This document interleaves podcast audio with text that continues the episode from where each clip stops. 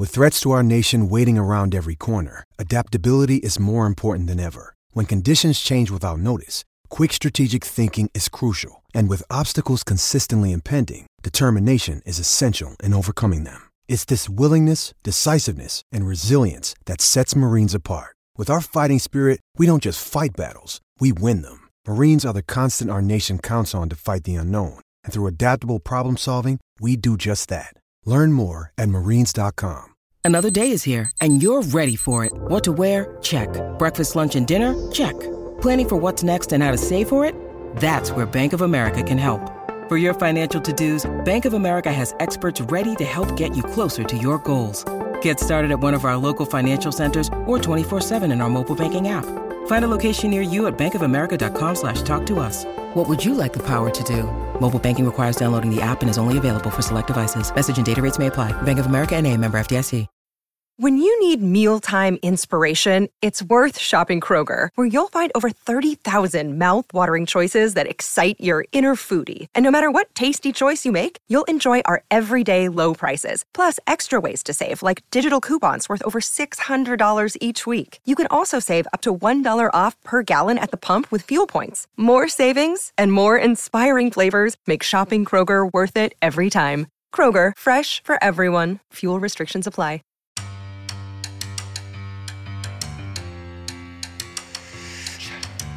Welcome to the Tell It Avs It Is podcast, your home for everything Colorado Avalanche on the Hockey Podcast Network.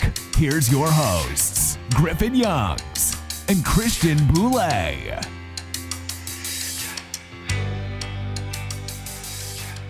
Hello, everybody. Welcome back to another edition of the Tell It Avs It Is podcast on the Hockey Podcast Network. I'm Griffin Youngs, joined by Christian Bolle. As always, the offseason kind of starting already. A couple of trades starting to trickle through, a couple of UFA re signings so far. But the Stanley Cup final still going. But the way it's going, it might not be going for much longer. Game two comes and goes, and Vegas absolutely stomped Florida seven to two. This game was over from puck drop. Yeah, I can't help but notice you're uh, brushing over the fact that uh, my my fantasy team beat your fantasy team in in the draft we had in the last episode. So the what? Yeah, no, I mean it, it's cool. It's cool. I I, yeah, I, I didn't just win. I crushed you. It's it's okay. I don't know what you're talking. I don't it's what you're talking about. It's okay. It's okay.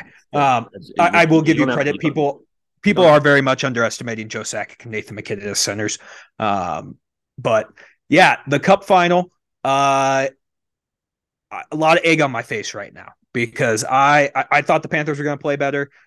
I don't think like Vegas is doing anything special. They're just a better coach team and they're executing their game plan to a T. And Sergei Bobrovsky has turned back into the Sergei Bobrovsky we know. And Adin Hill just continues to play fantastic hockey.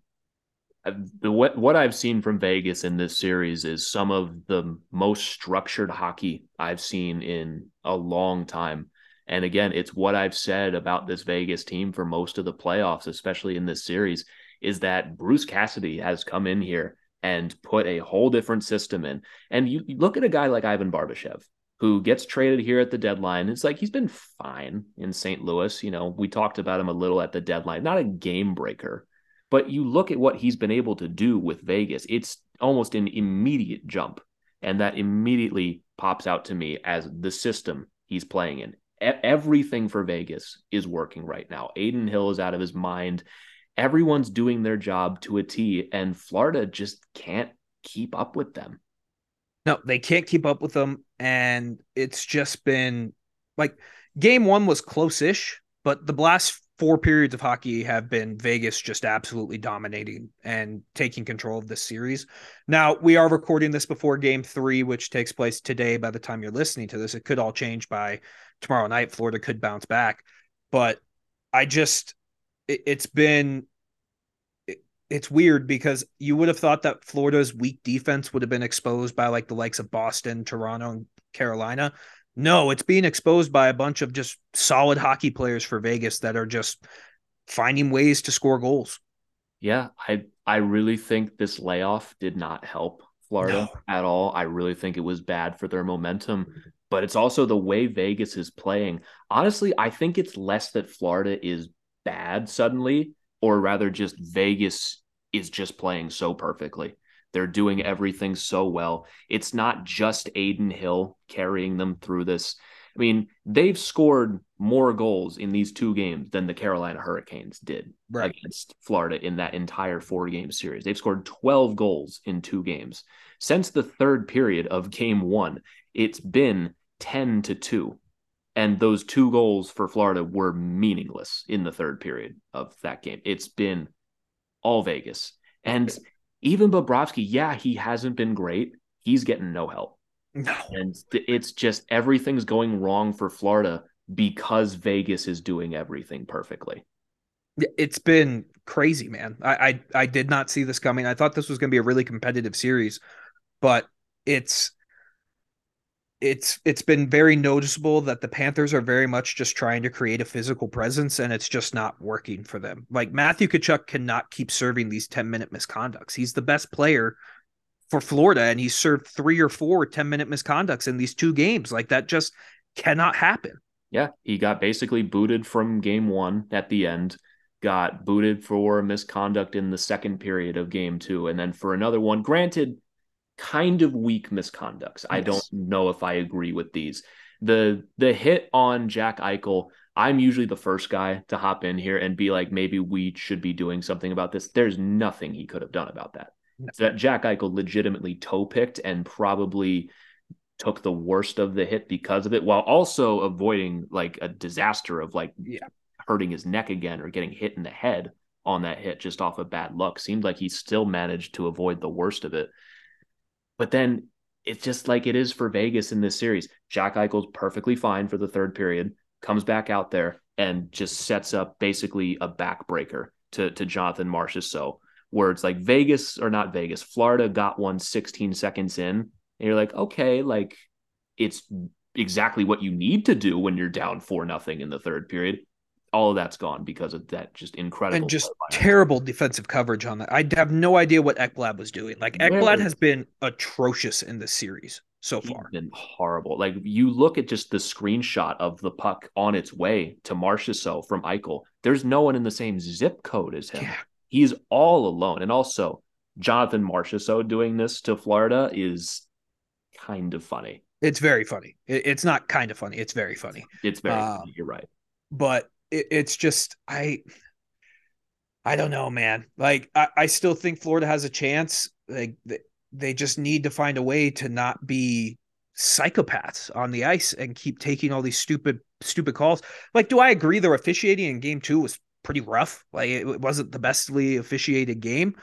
I felt like Vegas got away with a lot of stuff, but then Florida got away with some stuff too. Like it was just, I feel like the refs kind of lost control of that game, uh, which you don't want to have happen in the Stanley Cup final. But Vegas is more set up for losing players because they just have guys they can plug and play wherever the fuck they want.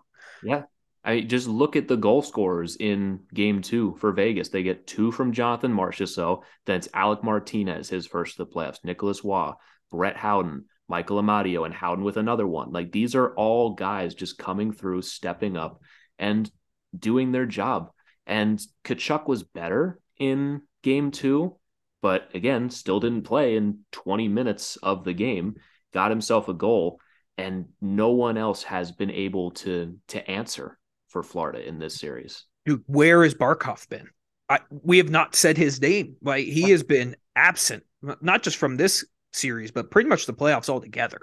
Uh, he has just disappeared. Like I get he's defending Eichel and all that, but that he's well. one of yeah he's one of the top ten players in the league, and he's not playing up to that standard. Yeah, it's it's been a pretty tough season for Barkov between a lot of injuries and in the playoffs, he was good in a couple of the games against Carolina. Other than that, it there hasn't been a lot from him, and he's just he's getting outplayed by Jack Eichel. Just straight up, every, pretty much everyone on Florida is getting outplayed by Jack Eichel right now.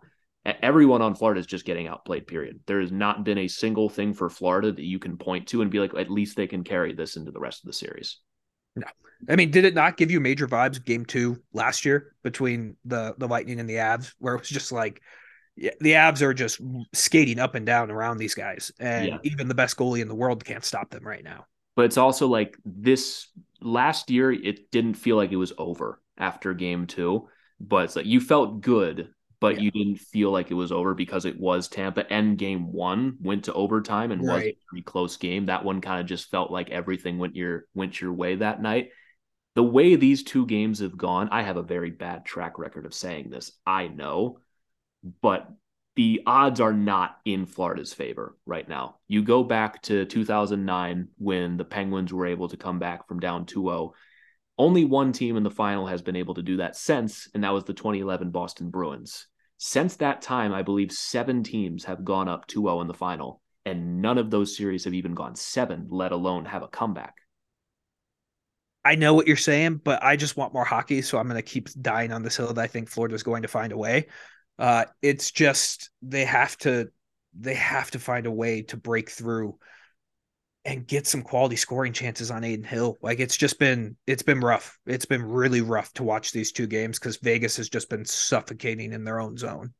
Yeah, they they're just doing everything right right now. They don't have the sexiest team, they don't have the biggest superstars in the league, but they they just they just do everything right. It's just the best way to describe them. They do all of the right things. They're not chasing people down and trying to make big hits behind the play, but they don't take shit either.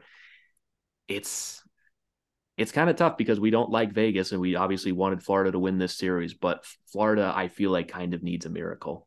They need Bobrovsky to come back and he's going to start game three and they need him to genuinely make 40 saves. That's, I feel like, their only chance. Yeah, yeah, I agree. I I don't feel great about it, but I do think they're going to respond. I, w- I think they win. Florida wins game three, but it would not shock me in the least if, Vegas wins game four and then closes it out in five. Like that, that would not shock me. Yeah.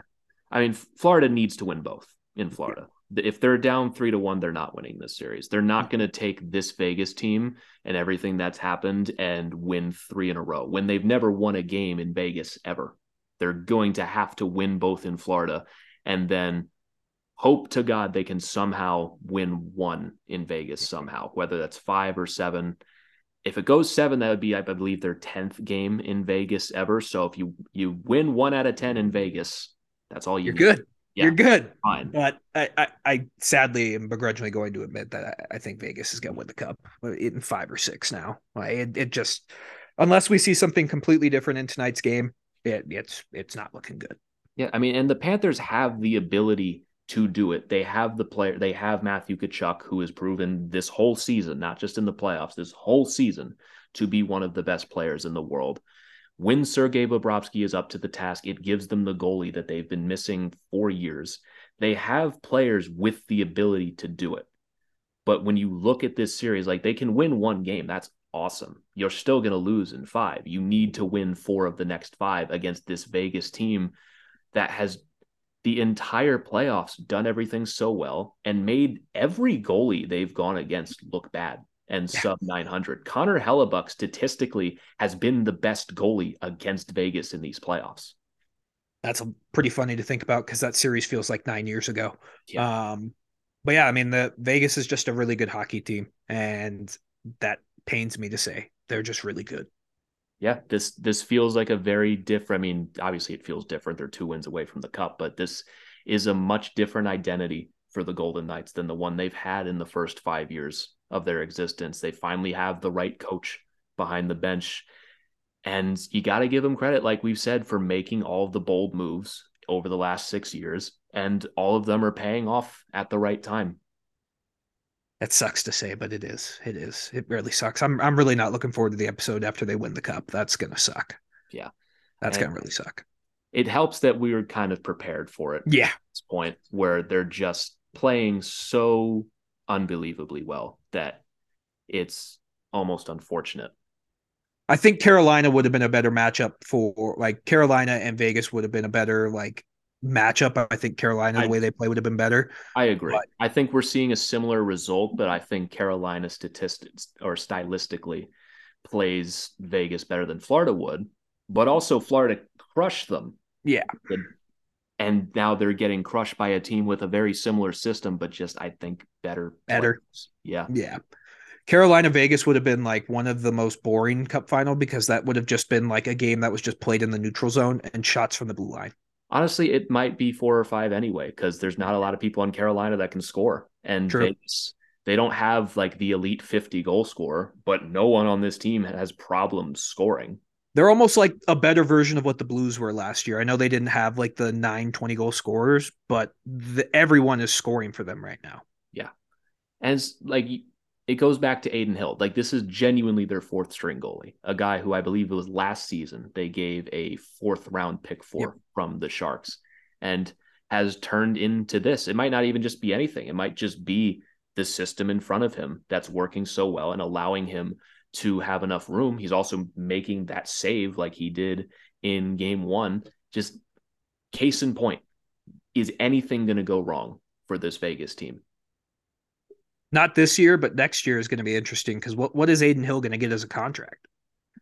I think we've seen enough goalies at this point who get hot in the playoffs and then immediately it's time for a new contract. There's, I think, enough cautionary tales that he might not get the massive payday we're all thinking, but it almost kind of certainly means he's gone from Vegas. Yeah, that's kind of my thought too. Because Robin Lehner is going to come back next year, reportedly. Eventually. Yeah. Like they're not going to buy him out because I think he still has like two or three years left on that deal. He has two left at $5 million. I mean, we, Robin Lehner, I'm just very interested to see what's going to happen with him because Yeah. between the injuries and the uh, bankruptcy stuff, Right. We don't really know when he's coming back. But also, Vegas has Logan Thompson still Right. locked up at under eight hundred thousand dollars for two more seasons. So they already have their cheap goaltending option, who is a year younger than Adin Hill. If they can somehow work out a decent deal with Hill, then that's a pretty solid tandem to have Thompson and Hill. But how much credit is going to Hill and how much of it is going to just how Vegas runs their team? Right. I could totally see Adin Hill in Toronto and just fucking sucking once he gets there. it's just such a weird one because even with like Matt Murray before this in 2016 and 17, there was at least like he played in the regular season, especially in 2017, and then started to get the contract.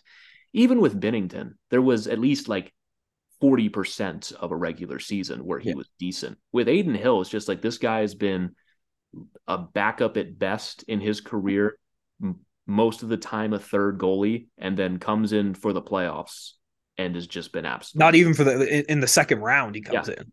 Yeah.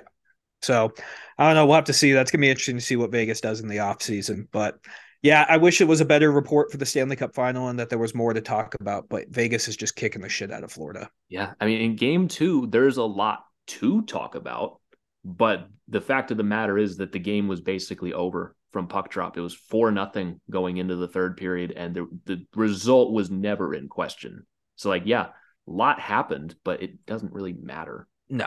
I mean, I knew the game was over once Martinez scored because that, that goal cannot go in. I do not know how that beat Bobrovsky. Yeah. But It's it's a tough. I mean, Marchessault's scoring two goals against them. First one's on the power play. The good thing for Florida, I think the only thing helping them right now is that they have two days off. They're going back home. They can reset and maybe just maybe find a way to survive this onslaught and just get on the board in the series. Get on the board in the final ever because now they're Yeah. six in the final. Sorry about that, Florida, but that's tough. they got that's it's a tough road for them. They've got a lot of work to do. I got. I'm going to hold out hope. Uh, we'll see what happens when game time rolls around tonight, but I got hope right now. Yeah, I, we we will see where that series goes in time. I'm honestly these playoffs have just been okay for the most part. I mean, we've looked these haven't been the greatest matchups, but you look at them on paper, you're like, okay, that's a pretty interesting stylistic matchup, and then they just kind of turn out to be duds for the most part, which has been kind of disappointing. But hopefully, game three can save these playoffs at the very least and at least give us something interesting to talk about before we fully, fully commit to the offseason again. Like, it, let's at least push it six. Come on. You got this, Florida. I got faith in you. yeah, let's give us something interesting to to work with. At least, at very least, there's been no sweeps in the Stanley Cup Final since 1998. So even though there's been a lot of teams that go up 2-0, none of them have gone seven, but none of them have been four either. They win at least one. Fingers crossed. Yeah, fingers crossed. We're certainly hoping so. But the Stanley Cup Final is kind of taking a back seat for the last little bit. The offseason is kind of starting to begin, and there is some Avs news just not really the ones we would want. Greg Cronin, the coach of the Colorado Eagles, hired by the Anaheim Ducks to be their head coach for this upcoming season. This was a weird one because we never got an inkling that this was really going to happen. Because Anaheim's been looking for a coach for a hot minute. And it seems like they kind of flew under the radar for a while. There was very few reports as to what they were even looking at or that Greg Cronin was interviewing many places at all. But Greg Cronin, now the head coach of the Anaheim Ducks. I I can't say I dislike the move. I dislike it on a personal basis because Cronin has done a really good job with the Colorado Eagles and based off all accounts from like all the all of the media who follow and talk with him say he's he's a great coach and great at developing players. Uh, I mean, look what he. The one I saw yesterday was how like Alex Galchenyuk, Galchenyuk, Galchenyuk, um, came in and they really focused on his defensive play and it, it, really improved down there in the AHL. It wasn't great in the NHL, but in the AHL he had kind of turned him around. Um, so it's a tough loss, but for Anaheim, like I kind of like it because they aren't just recycling a head coach.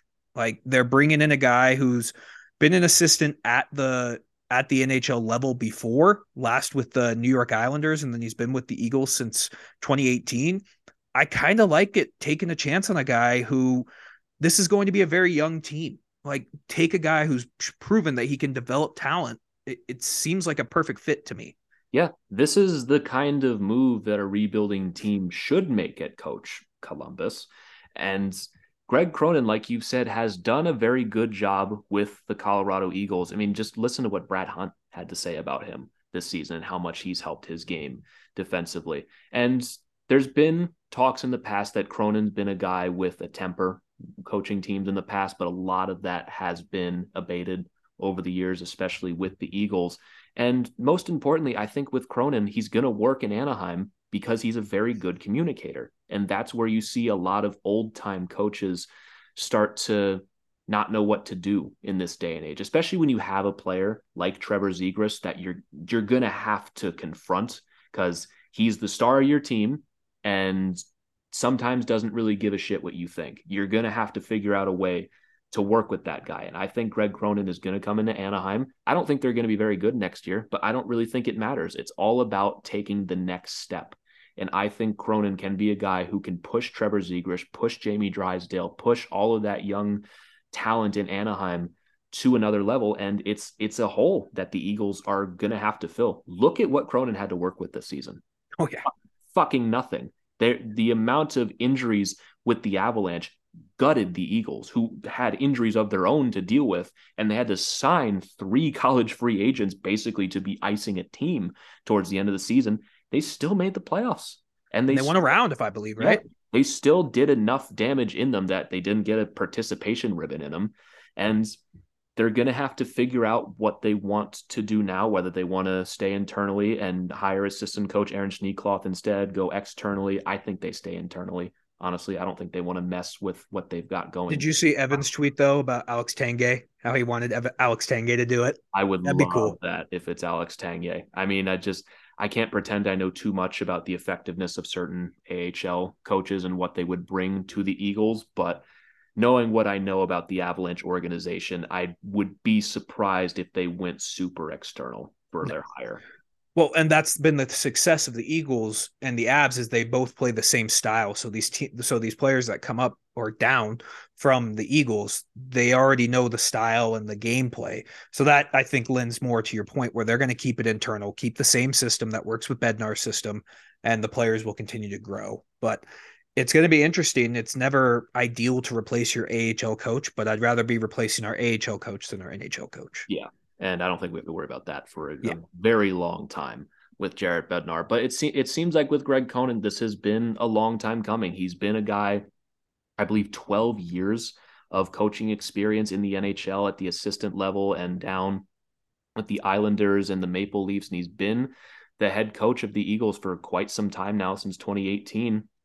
And they made the playoffs every single season outside of the um they didn't make in like the COVID shortened one, I believe. But every yeah. season outside of that, this team has made the playoffs.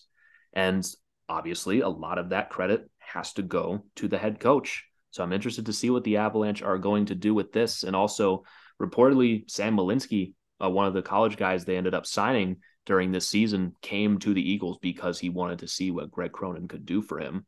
We'll see if that affects anything on that front. I wouldn't think so, but it just adds another thing to the to-do list for the Avs this off. Yeah, I'm I'm excited to see Cronin with Adam Fantilli because if the Ducks take Fantilli, Fantilli's like the prototypical two-way forward that I think Greg Cronin is going to love yeah. in Anaheim. The Ducks don't overthink this. Take Adam Fantilli. Like you don't overthink this. He's the second best player. He'd be the best player if it wasn't for some guy named Connor Bedard in pretty much every other draft class. Take Adam Fantilli and just go with it. Yeah, I think you can say that for most things about the Ducks right now. Just don't overthink it. Yeah, yeah, get Greg Cronin, the proven very good AHL head coach with a lot of NHL coaching experience as well. Take Adam Fantilli. Don't do what Columbus is doing right now and start thinking that you're just really, really close for some reason and Ivan Provorov away from making the playoffs. They just need to keep taking this slow. There's no rush right now. There's absolutely no rush. Zegras is only 22, and a guy like Jamie Drysdale is only 21. Their core still has a very long time to develop and mature, and you're getting a cornerstone guy like Fantilli at second overall. He might not be Connor Bedard, who's probably going to score 50 goals at the NHL level probably within three years and before that. But it also could be a guy who could realistically be competitive in the NHL this season. I think the the floor for like the high for Fantilli is 100 points a year, but the low is only 90. Like he's going to be a 90, 95 point guy. Take the guy, don't overthink it, and just keep building because, like, Zegras, I think, took a step back this year. And I mean, you can't really blame him. That team was god awful almost every game, but I'm interested to see. Like, I, I think the Ducks made the right move here, even though it kind of screws the Avs or the Eagles. Yeah. And so we'll see where it goes. We wish Cronin the best with his head coaching tenure with the Ducks. I genuinely think it's going to work. I really like the hire for Anaheim just based on everything I know about the Eagles and how Cronin was running that team. I think it's going to translate very well to a team like the Ducks with a lot of young talent and also some patience. Just they understand they're probably not going to be very good again next year, but as long as it's not that, whatever the hell last year was, where everything's going wrong entirely. They're bottom of the league, and it just seems so dull and depressing. This is going to be a positive season for the Ducks. I don't think they're going to be anywhere close to the playoffs, but as long as they're competitive every night, I think that's all they can ask for. That's all they can ask for. I think Cronin will get that out of them, but good for Greg Cronin and uh, sucks for the Eagles, but they'll find someone. They always do. I've, I've no doubt the Avalanche organization is going to do just fine with their coaching hires like they have over the last couple of years. But it was a problem before Cronin. They really couldn't find a guy, but I think they'll be fine. Yeah. Moving on, surprisingly, some moves starting to come down that are not AHL contracts. And the first actual trade of the offseason has already happened. And it's not a nothing deal. It's an actual, like, impactful trade and a three way trade so give me a second to break all of this down. The Blue Jackets, the Kings, and the Flyers all take part in this trade. The Columbus Blue Jackets acquire Ivan Provorov at 30% retained. The LA Kings are getting Kevin Connauton and Hayden Hodgson, and they are the ones who retain that 30% on Ivan Provorov.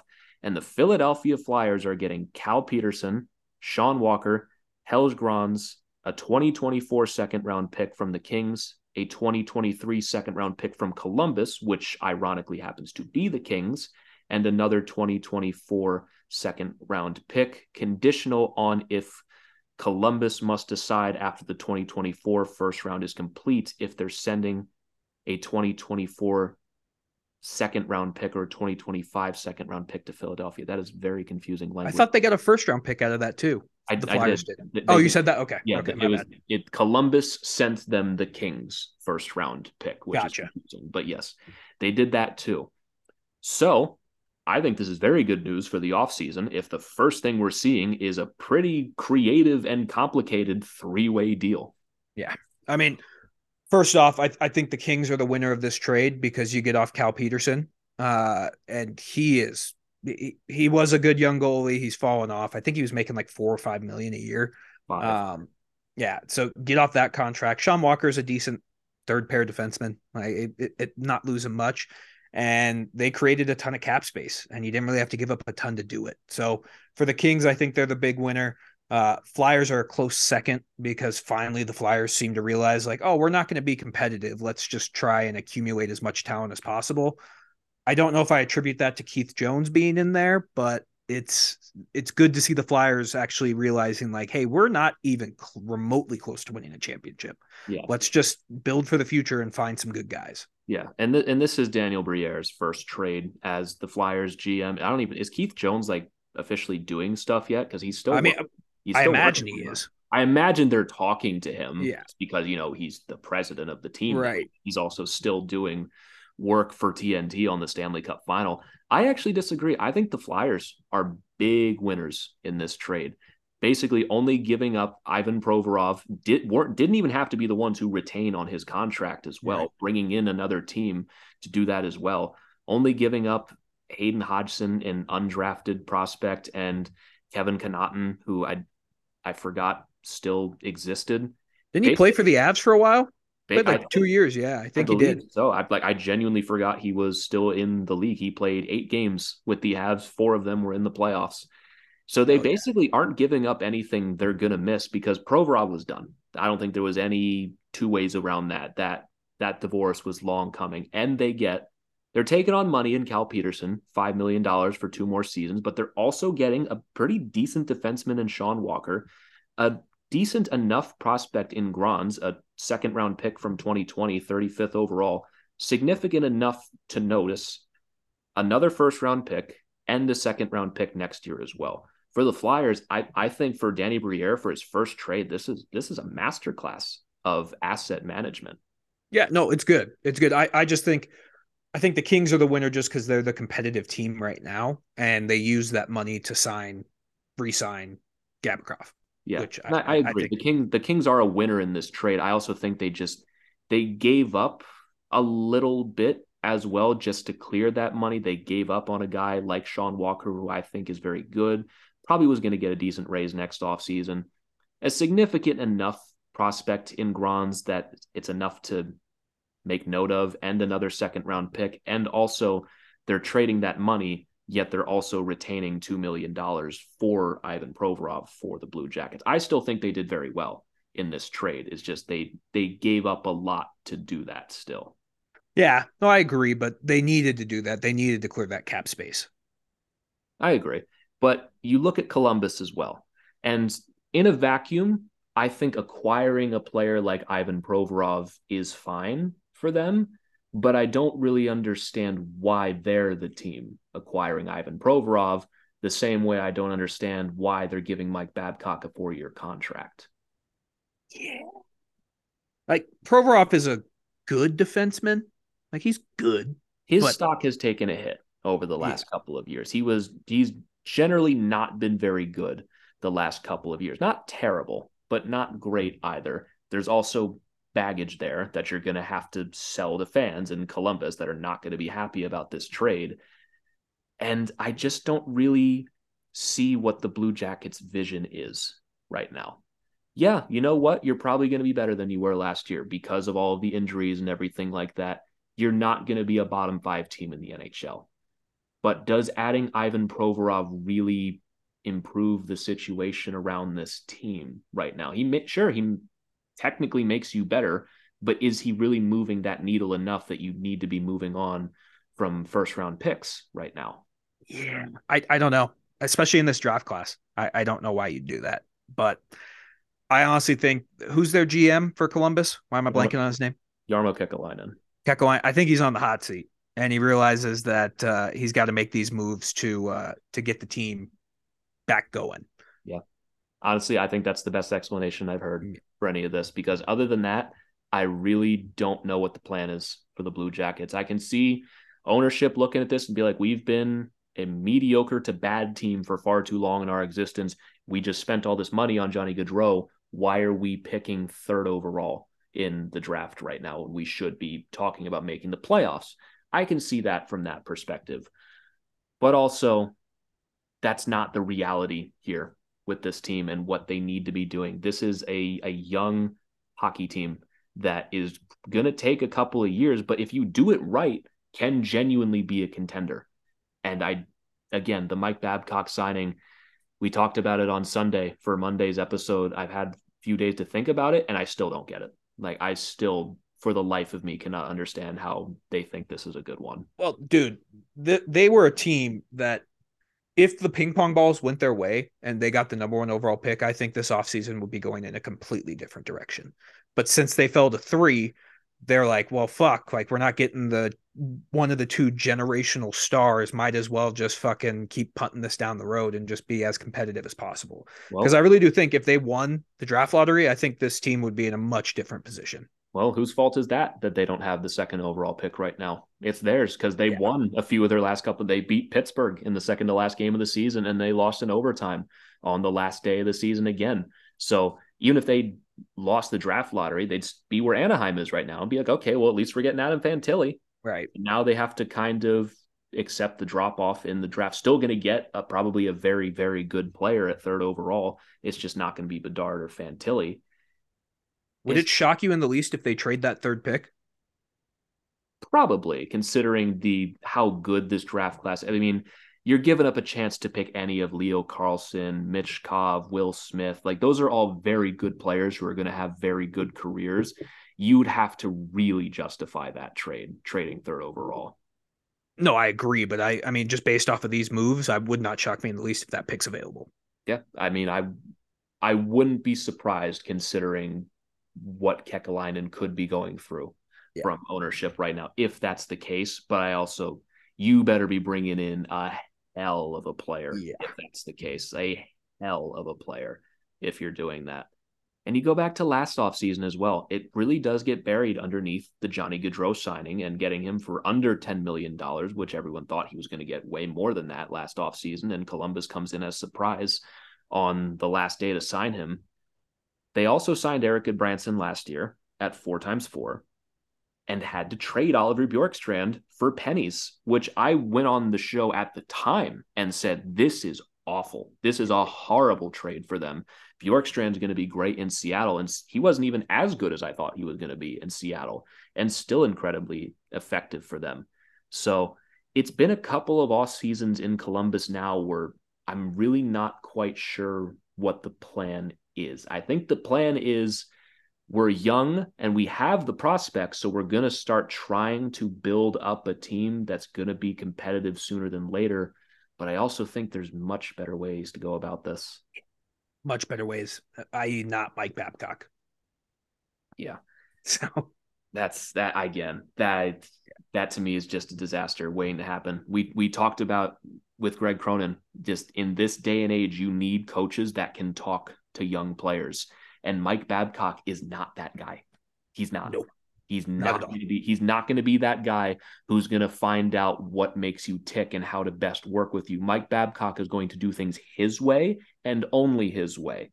And maybe that worked 10, 20 years ago, but as the players get younger and they have less tolerance for shit like this, it's not going to work, especially on a team as young as Columbus is and also has veterans like Johnny Gaudreau and I guess alleged veteran Patrick Laine at this point, who I ca- I cannot think of a worse fit for Mike Babcock than Patrick Laine. I mean, oh, it's going to be so funny to watch. It's going to be great. Yeah, as someone who's not it. affected by Columbus at all, this is going to be very funny. But as putting myself in the shoes of someone who is a fan of this team, I just don't get it. Me either. It, Columbus is going to be very interesting the rest of this offseason. That's for damn sure. Yeah. But th- thanks to those guys for getting some news in the NHL. We appreciate that. Yeah, it's a it's an interesting trade with a lot worth talking about. And we can spin this back to the Avs and look at what the first trade was of the offseason, where a team like the Kings, like the Blue Jackets and the Flyers, all have to get very creative to get business done right now and start bringing in another team to get their business to get through. And for the Kings, creatively trying to clear up that cap space, the Avs are going to have to do things like this this offseason. They're going to have to get creative because they don't have the the Grans prospects. They don't have that second round pick they can use to just acquire players or clear off money. They're going to have to get creative. Hey, everybody, hope you've been enjoying this episode so far. Interrupting to bring you a word from our sponsors at DraftKings Sportsbook. Light the lamp during the hockey playoffs with DraftKings Sportsbook because right now new customers can make a $5 bet and score $150 in bonus bets instantly, especially now as we get into the final as the Vegas Golden Knights take on the Florida Panthers. DraftKings Sportsbook has got you covered with just about any bet you could possibly imagine. Obviously, money line, puck line, all that great stuff, but you can bet same game parlays, playoff series props player props, anything you can think of. You can even bet on the draft coming up in less than a month. Anything you can think of, DraftKings Sportsbook has got you covered. So what are you waiting for? Download the DraftKings Sportsbook app now and sign up with code THPN. New customers can make a $5 hockey playoff bet and score $150 in bonus bets instantly. That's code THPN only at DraftKings Sportsbook. Gambling problem? Call 1 800 Gambler. In Massachusetts, call 800 327 5050 or visit gamblinghelp.com. In New York, call 8778 HOPE NY or text HOPE NY 467 369. 21 plus in most eligible states, but age varies by jurisdiction. Eligibility restrictions apply. See show notes for details and see DraftKings.com slash sportsbook for details and state-specific responsible gambling resources. Now, back to the episode. They're gonna have to get creative and not just kind of creative, they're gonna have to get ultra creative. Like it's not just a little bit creative, it's it's big time creative. Yeah, they're gonna probably have to find teams to retain money. But we can also go back to the Flyers as well. If they're really open for business, like it seems like they are right now, we've heard reports that like Carter Hart is they're listening to him. And if Carter Hart's on the market, honestly, I think pretty much most people on that team should be at this point if that's the direction the Flyers are going in. So for the Avalanche, a guy like Kevin Hayes has been very loosely connected to them for pretty much ever since the trade deadline. He still has three years left at $7 million. But if the Flyers really are doing this fire sale right now, would that be something the Avs look into with Kevin Hayes as a three year solution at 2C? I mean, they're definitely going to look into it, but just judging off what Briere did in this trade, I can't imagine the price is going to be what we want it to be for it. No. I mean, so at the end of the day, this trade does not happen without retention. Right. That is, that is the starting point for this whole conversation is you probably need to get that contract closer to five million dollars at probably at least two million dollars of retention.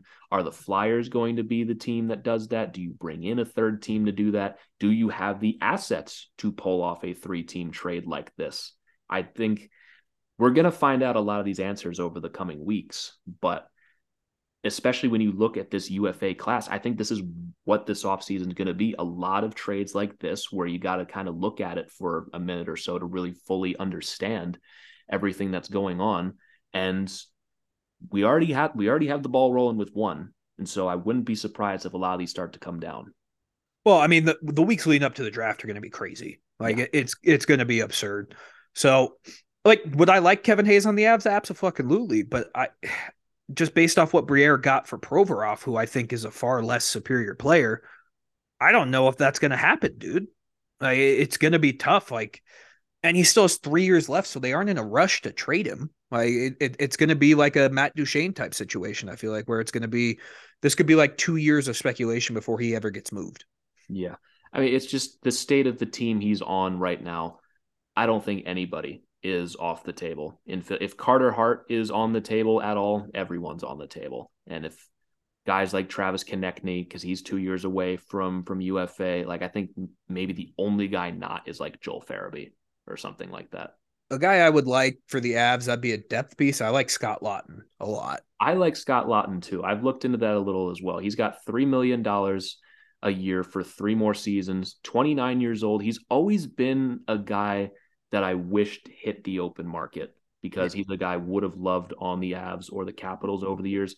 Not a super flashy player, career high of 43 points, which was this season in 78 games but just the kind of guy that you stick on the third line and just forget it. He's going to be an effective player pretty much every single time. And that's what I like about him is that would add some depth to our team, a, immense depth. But like if there was a way you could work a trade where you get Hayes and Laughton, I think that'd be cool. We're but, we're getting super creative. yeah. Like it, it just sucks because the Avs don't really have the assets to move do this type other than the first round picks and it it seems like MacFarland's only going to move the first round pick if it's absolutely like a guaranteed player. Right. But also like you start talking okay, we're putting Kevin Hayes in this trade for retention. Let's throw Scott Laughton in there as well. We're not talking draft picks anymore. We're talking players because yep. you got to move money. What player comes off the team? What's the first name that comes to mind? It's Sam Girard. Correct. And so that's the road we're starting to go down at this point with the Flyers. Another guy that could, I could you imagine Girard in a John Tortorella system? you, you, know what? You just said that, and that just threw cold water on everything I just said. With, uh, that would be hilarious. My God. But I was going to say another guy on the Flyers that I really like. And I think if you can find a way to steal this guy before he gets too valuable, this could be a huge addition. Noah Cates just had his rookie season, 24 years old, had 13 goals, 25 assists in 82 games, and was one of the best defensive forwards in the NHL this season, no matter what metric you look at. Yeah. If there somehow is a way that the Flyers don't value this guy as much as they should, and if you can somehow pry him out of there, he's a, an RFA with arbitration rights right now I think teams should definitely look into that. And I think the Avs should definitely be all over that if they really are fire sailing it right now. Doesn't it kind of suck that the Flyers actually, for the first time in a long time, have some competent front office? Like that kind of sucks. Well, because I mean, we'll, if, we'll, see. It's been yeah, but they definitely still hired like former players, Keith Jones, Danny Briere. You know, let's see them go through a full off season first. But I mean, if it was Chuck Fletcher in there still, like we we we could pull these trades off for like a seventh round pick. So that so kind of sucks. He just wouldn't do anything at all. He would just right. be like, I like this team. It's yeah. fine. But we'll see. I mean, there's definitely some interesting players on the Flyers. If they do become available, it's just going to be the Avs are going to have to get creative, and they don't really have the assets to do that type of stuff. Yeah, so but you don't get to be creative and blame it on a lack of assets. You got to get creative no matter what you have. You have first round picks to use. You have prospects. They're not the greatest prospects, but you have them. You have things to work with. I mean, it's not it's not the trade deadline anymore where you can get away with picking around the edges. Your bottom 6, shit, your second line down does not exist right now. you have your top line under contract right now and pretty much the only top six guy that you have under contract under your first line is Valentin Nichushkin, and we'll see if he's available for game one because we still don't have a definitive answer on that. I mean, you want to see what what cap friendly's looking at with what we have on our depth right now for guys either RFA or under contract. Let's hear it. So second line after Lehkonen, MacKinnon, Rantanen is O'Connor, Newhook, Nichushkin. Those are at least NHLers. Now we're talking Oscar Olausson, Ben Meyers, Denis Malgin, Curtis McDermott, Jean Luc Foudy, and Callahan Burke. You don't have a bottom six right now to work with. You have to make moves, and there's going to be guys in UFA, but you're going to have to make some deals before that market comes. You have to make some moves, and they will. They will. Like not, i have no doubt that they're going to do things with this team. And that's a good way. That's a very. They're going to do things, but yeah, they kind of have to. to. Like it's, again, it's not the trade deadline where you can get away with picking around the edges. You're missing half your team right now. You have an entire bottom six to build at the moment, and you you have to figure that out. And it's going to be whether over the next couple of weeks leading up to the draft or in UFA. Like, don't worry, they're gonna do something.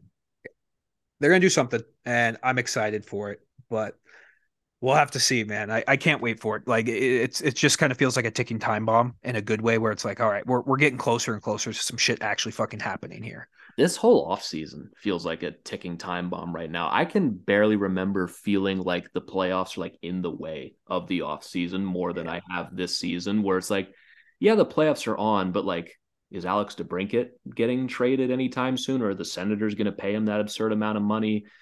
It's like you look at pretty much every team, they've got like very interesting solutions to problems that they have right now. And the cap's only going up $1 million. And the UFA class isn't very good, which yeah. means the trade market is probably going to be wide open.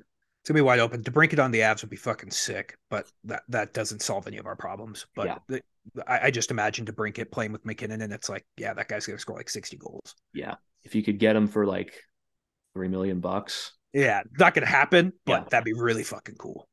I would certainly love that to be the case. But again, trade market, there's just a whole bunch of questions that need answering over the next couple of weeks. We're starting to see a couple with this first trade with Columbus, and also starting to see some names start to come off of the UFA board. The biggest of which today, the Kings following up on the trade they made two days ago, they now sign Vlad Gavrikov to a two year contract worth 5.875 per year and pretty much entirely in signing bonuses. It's entirely I don't get why Gavrikov did this. Like, why are you taking a two year deal, dude? It's a very interesting move. I guess he's very interested in getting a lot of that money up front. It's very rare you see a guy at 27 bet on themselves. Maybe he thinks he has more in him. I mean, the guy this season in 72 games had 19 points, three goals on each team, was able to to fetch a pretty decent haul at the trade deadline for the Blue Jackets that they kind of just gave to Philly now. So we'll see where their plan is with that.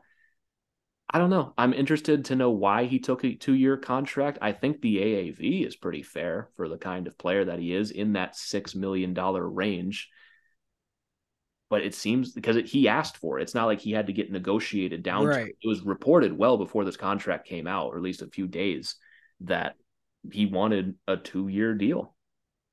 Weird. Very weird. Very, very weird. And he's in California too. So a bonus is going to get taxed. I, I don't know, man. It's, I, mean, it's, I, I, guess we'll just never know the feeling of having like $5 million dumped yeah. bank account at once. That'd be, that'd be a cool feeling. That'd be really cool. But, uh, yeah, I, I don't know, but it does raise the question now that Gavrikov signed. What is Devon Toews going to get? Because I would say Devon Toews personally is a much better defenseman than Gavrikov. Yeah. See, when this when all the the rumors started to come out about this contract over the last couple of days, and it was reported that Gavrikov's looking between six to seven million dollars. My first instinct was like, okay, Toews is gone, because that means at least eight because he's he is a much better defenseman than than Vlad Gavrikov. And again, Gavrikov is not bad. Toews is just on a whole nother level. Now that we've seen two years thrown into that, though, I feel like this makes it a very hard comparison because I cannot imagine a reality where Devon is taking anything close to a two-year contract. That'd be really cool if he did. It'd be That'd sick be really awesome cool. if he really wanted to do that. But as someone who's paying an agent to get him money, I cannot see. No, there's no chance. There's no chance. I do think that he's. I think seven, seven point five is where he's going to fall at. I really do. I, yeah. I think that's where he's going to fall out. Um, the best would be seven, but I, I think he could get seven point five from a team. I really do. Yeah, I mean, if he has a truly outstanding season this year, I mean, we could be talking upwards of eight. I don't correct out, out of the realm of possibility at all. I mean, this is a guy in Devon Toews that even though he was playing with Cale Makar, got like significant Norris votes, like enough to be in the top 10. Enough people had him top five on their ballot. And we consider it he had a drop off this year because he wasn't that. He was top only top 20 this time. Yeah. I mean, because he's making what 4.6 is what he's making now? I believe it's a, around that area. I believe it's four points. It's 4.1. Oh, Jesus Christ. How did we get away with that? Like we've had Toews at 4.1 for three whole seasons. Kind of makes me mad we didn't sign into like seven years at that. Yeah. But I mean, But- it's, it's a it's a fair contract based on what he'd done with the Islanders at the time, and Ugh. now turned that into like, wow, we are vastly underpaying this guy. Yeah. But I mean, if you look at it, he's going to be doubling his salary almost if he goes to seven million. So maybe he does find a way to stick with the Avs, but it's going to be like I feel like it's going to happen with every defenseman that gets a contract. We're going to be like, oh, that's really good for Devon Toews, or oh, that's really bad for Devon Toews. We just don't know. Um, I'm really hoping July 1st comes and it's like, oh, Devon Toews has signed a new six-year, six point five million dollar deal. I would Like that. love that. That'd be really cool. it's like I've said, it's already starting, but once July 1st happens, Devon Toews is going to be one of the main conversations on this Yeah. team for the entire offseason, the entirety of next season, and leading up to the UFA market next year. If he's Because not it's signed, it's all we're going to talk about. Yeah, and it's gonna be interesting because like, what do you prioritize? Do you prioritize Devon Toews or in two years when Mikko Rantanen's up? Like you, you I love Devon Toews, but Mikko Rantanen's the bigger priority. Yeah. I mean, so you can't hamstring yourself to a contract with Devon Toews, who is vastly important to this team, and potentially lose out on Mikko Rantanen. Right. I don't think there's ever a world where the Avalanche would allow themselves to move on from Mikko Ranton, especially unrestricted free agency. Yeah.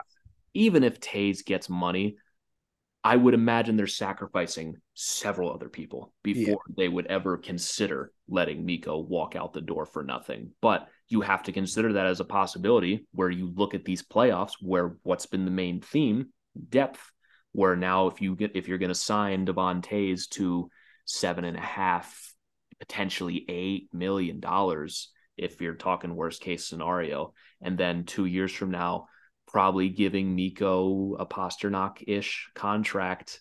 All of a sudden, a lot of these cap hits are going to add up really quickly.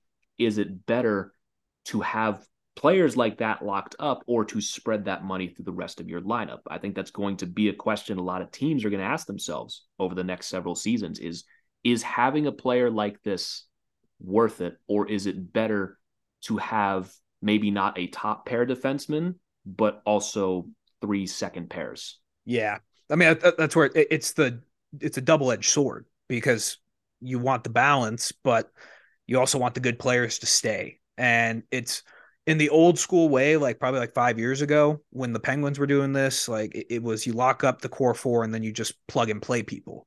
right But that's kind of been phased out a little bit more as we've moved on, and it's going to be interesting. It's Well, going to be really interesting. one of the reasons why they used to work so well back in the day is the salary cap would go up and Right. now here we are uh, three seasons removed from the pandemic and we've seen it go up 3 million bucks essentially and that whole if that even might be like 2 for all I remember maybe next year is when we start to see it go up 3 5 million dollars maybe but in a salary cap era like this it genuinely gets hard for teams to pay players that kind of money because it was not that long ago in a world where we all justified what the Maple Leafs were doing with Matthews and Marner because that salary cap's going up, up, up.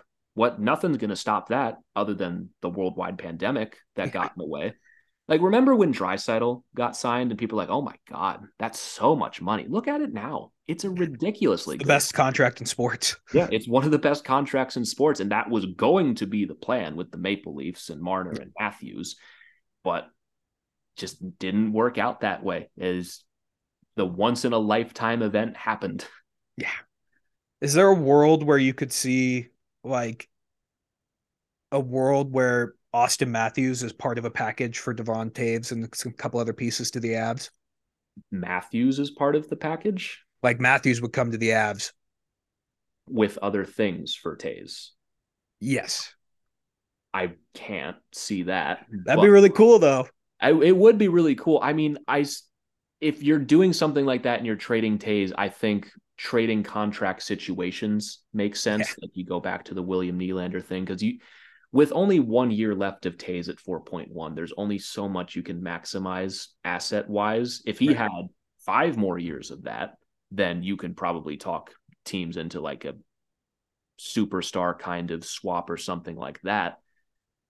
But in terms of like you're trading Toews for a Matthews esque player, I don't think we're getting the package in that Yeah. instance. That'd be could you imagine just a one two punch of MacKinnon and Matthews though? Well, apparently, according to our Twitter polls, that having a one-two at center doesn't mean that much. yeah, that's true. That's true. But it's gonna be interesting what happens with Devon Toews. Like you said, this is gonna be a topic of conversation all offseason. Un- until a deal is done, it's going to be a topic of conversation. And yep.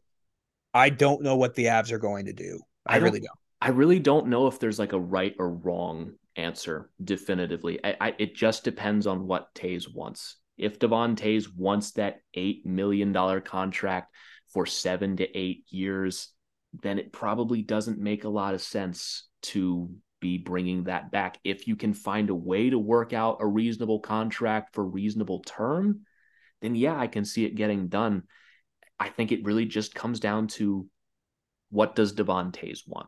The yeah. Avs want to keep him. I don't think there's any question about that. I think Devon Toews wants to stay, but the root of all evil is going to come into play. What's the money?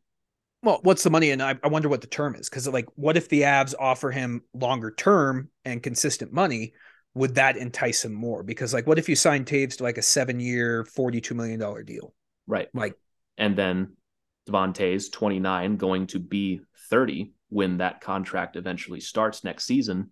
When do you worry about the aging curve? When does that start? Because Devon Toews was a late bloomer in his career. He didn't even make his debut until 2018 played 48 games with the Islanders. And then he only played two seasons with the Islanders, and it was in that COVID shortened season. Then he's come to the Avs where he's played more games for them than he did for the Islanders. So you can argue the mileage isn't there. But also, we've seen young bloomers, they have a couple really good years, and then for some reason they just burn out. I don't think that's right. going to happen with Devon Toews just because of how good of a player he is. But you can make the argument either way. Yeah. I, I wouldn't mind paying Devon Toews till he's like 37. Yeah. Because I mean, maybe the last two years of that deal suck, but you get the five good years that Devon Toews brings. Yeah.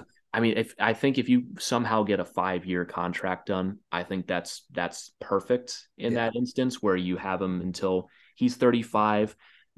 I don't think he's going to be the same Devon Toews through the entire contract, but I think that's the kind of player who is going to have decent longevity. Maybe he's not a top pair defenseman by the time he's 34, 35, but still is always going to have that hockey IQ in him that's going to make him be able to stick around in the league.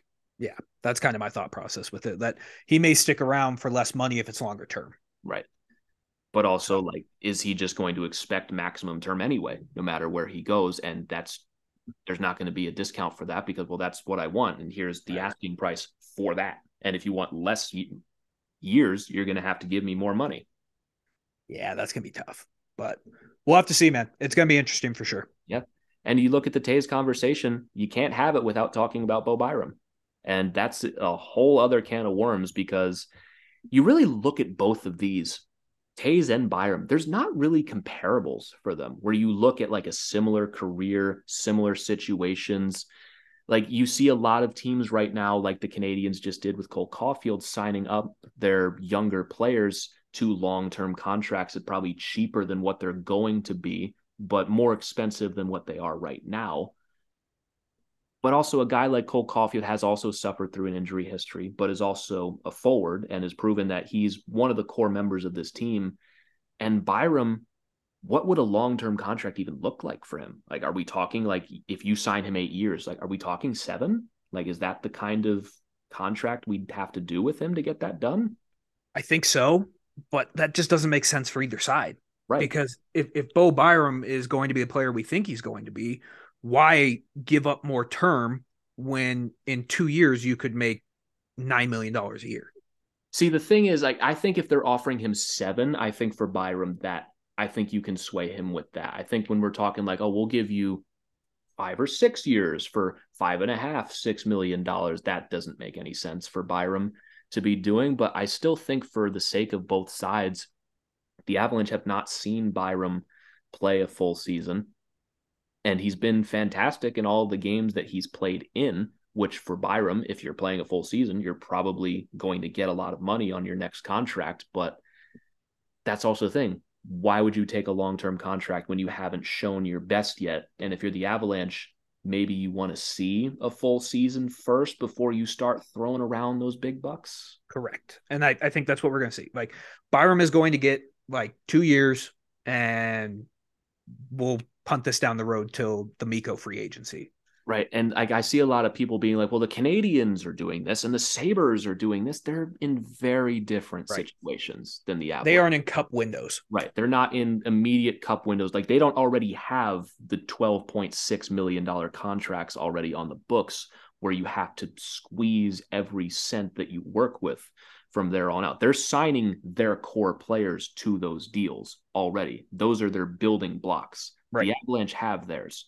And Byram – it's tough because you can't just throw those big contracts at a guy like that right away because you want to have them cheaper for a few more years and squeeze every game you can out of cup contention windows. Yeah, maybe long term, five or six years from now, you sign that contract and you're better off for it.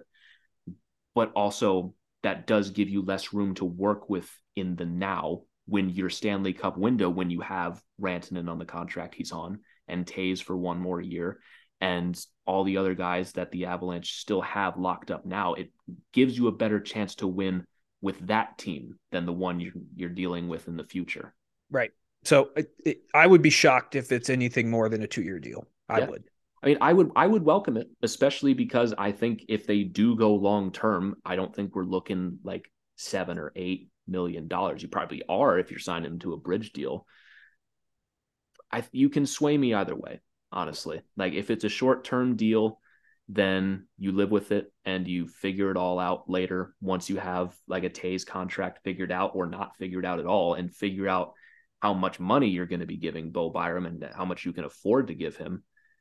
And if it's long term, you don't have to worry about it ever again. You're fine. Right. All right. But we'll see.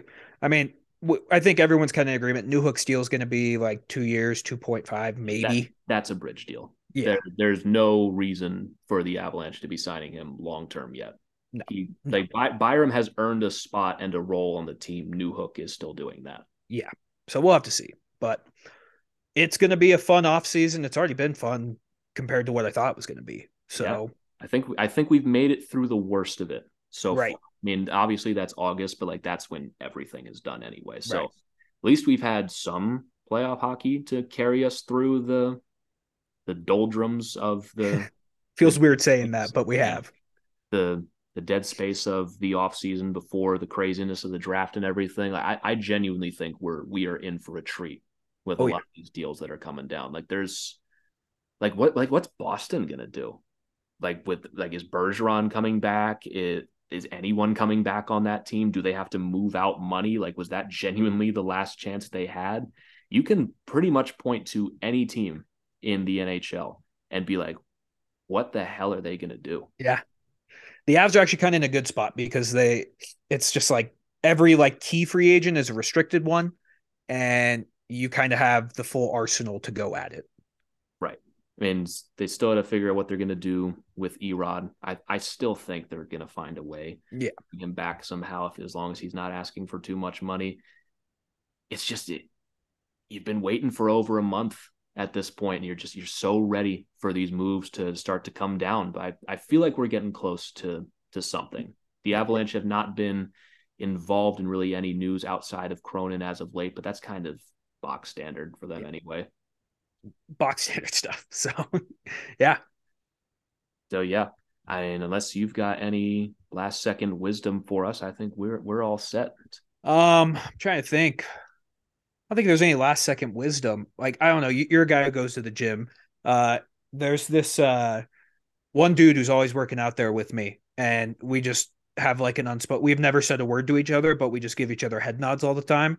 Um, and uh, he seems like a cool dude. Never said a word to him, but yeah. I think you all have those gym buddies who are just kind of that way. Yeah. That will be one of the best friends you ever have, and you yeah. might say five words to each other in your entire life. Yeah, we're on the same like routine. Like he does legs, I do legs. He does chest when I do chest. It's just like we're just in sync, man. And we've said no words to each other. It's yeah, just well, well, well, now you have an obligation to to keep showing up because right. if you're not there, he's going to be disappointed or think you are a loser for not showing up to the gym. So now you got to keep going back. Yeah, I had an old lady uh because the gym I go to, there's a retirement home right down the road, and uh she was like, "Wow, you work really hard." And it's like, "No, I'm just I'm just trying to lose weight and it looks like I'm trying really hard because I'm trying to get 10 miles a day on the bike and you're just trying to not get osteoporosis in your knees and you're going like two miles per hour. But it was very nice of her to say that I worked really hard. I appreciated that. Yeah, gym's always a interesting experience. You never really know what you're going to get. No, never do, never do. But as long as Yeah. there's no kids. yeah, eh, eh, there's a ton. Yeah. So that's been Christian's gym corner for this episode. And I mean, we we could do mailbag for today. I mean, one of the questions was about do you think the playoffs have kind of peaked at this point after the first round? Have they been a little disappointing? So uh sorry, Dylan, that we answered your question very early in the show, but Dylan did ask, are you guys feeling these playoffs just aren't very exciting this year? First round peaked and it's petered off badly. Have found myself not caring for the most part. Yeah, I mean, kind of hit the nail on the head right there. Yeah, yeah, that's that's exactly how it's been for the last little bit for these playoffs. Just maybe wait till next year. We'll get uh, maybe a few more exciting matchups. And we have Peter asking me how I can take uh, Milan Hejduk over Peter Forsberg in Mm. our fantasy draft a few days ago. It's a fair question, but I knew I would have the choice of one of MacKinnon or Forsberg in the coming round if Christian was doing what I thought he was going to do, which was probably take Cale Makar. And even if he didn't take Cale Makar, then I would have just taken Cale Makar. Yeah. So I mean, MacKinnon, Forsberg, you can only have two centers. Yeah. That was my thought process behind taking Hejduk at the very least with my second pick, who also not a bad pick. I don't No. feel, I don't feel like I need to justify it that much because still one of the best players in franchise history, not as ridiculous as Peter Forsberg, but also MacKinnon's a pretty fine Yeah, in I. I think you did good. Was there another one? that those were the only two for this one.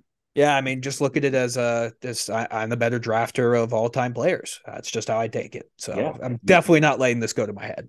Yeah, you won a coin toss and you got Patrick Roy, and Yeah. everyone saw that and Cale Makar, and they're like, "Oh, this is better." I'll I, I'll still defend my team. I still Sakic, MacKinnon. I'd put that up against any defense. I'll take it every time. I like your odds, but the numbers too. show I won. I I like my odds too. And you know what?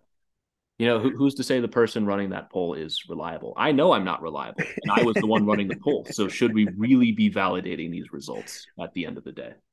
We'll have to see, man. But I, I felt pretty good about it. It, w- it was nice to see the uh nice to see the dub come my way. I don't think people realize that Patrick Roy can't play every game. We have two goalies and they have to alternate. And I thought and I thought everyone hated Philipp Grubauer, but apparently not. So I mean, I I'm just more shocked that 52 people voted on it. that's true. yeah, that's probably the biggest upset here is that anybody cared at Yeah. all. so we'll take it. But yeah, 67 to 33. I how did it go up from the time the poll ended? I thought it was 60-40. It says 67 33. I'm looking at it right now.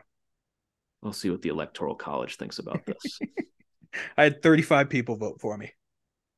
Okay. Uh, for a second there, I thought you meant you got 35 people to vote. No. I was about to be like, oh really? You did now. no, I didn't rig the election that bad. Okay. We'll see about that. I'm the only one with access to this poll, so we'll see just how integral these Fair. are. Fair. But regardless, I think we're ready to wrap this one up. We need to get you on the way to the Nuggets game. So Oh yeah, man. Nuggets game's about to start as we're finishing up right now. Uh, they need to win tonight. I'm just gonna say that. So pretty, that's pretty solid analysis. When you're in Yeah. the NBA finals, the best strategy is in fact to win, To win. for the most. yes, yes. So- So let's go Nugs. Let's go, Nugs. Thank you all so very much for tuning in to another edition of the Tell It Avs It Is podcast on the Hockey Podcast Network. Use promo code Tell It Avs It Is on SeatGeek for $20 off your first order of $50 or more. You know, follow us on Twitter. You can follow me at G Youngs NHL. You can follow Christian at Christian underscore Bolle. And you can follow the show at Tell It Avs It Is. But again, thank you all so very much for tuning in, and we will catch you all next time. But until then, let's go, Abs.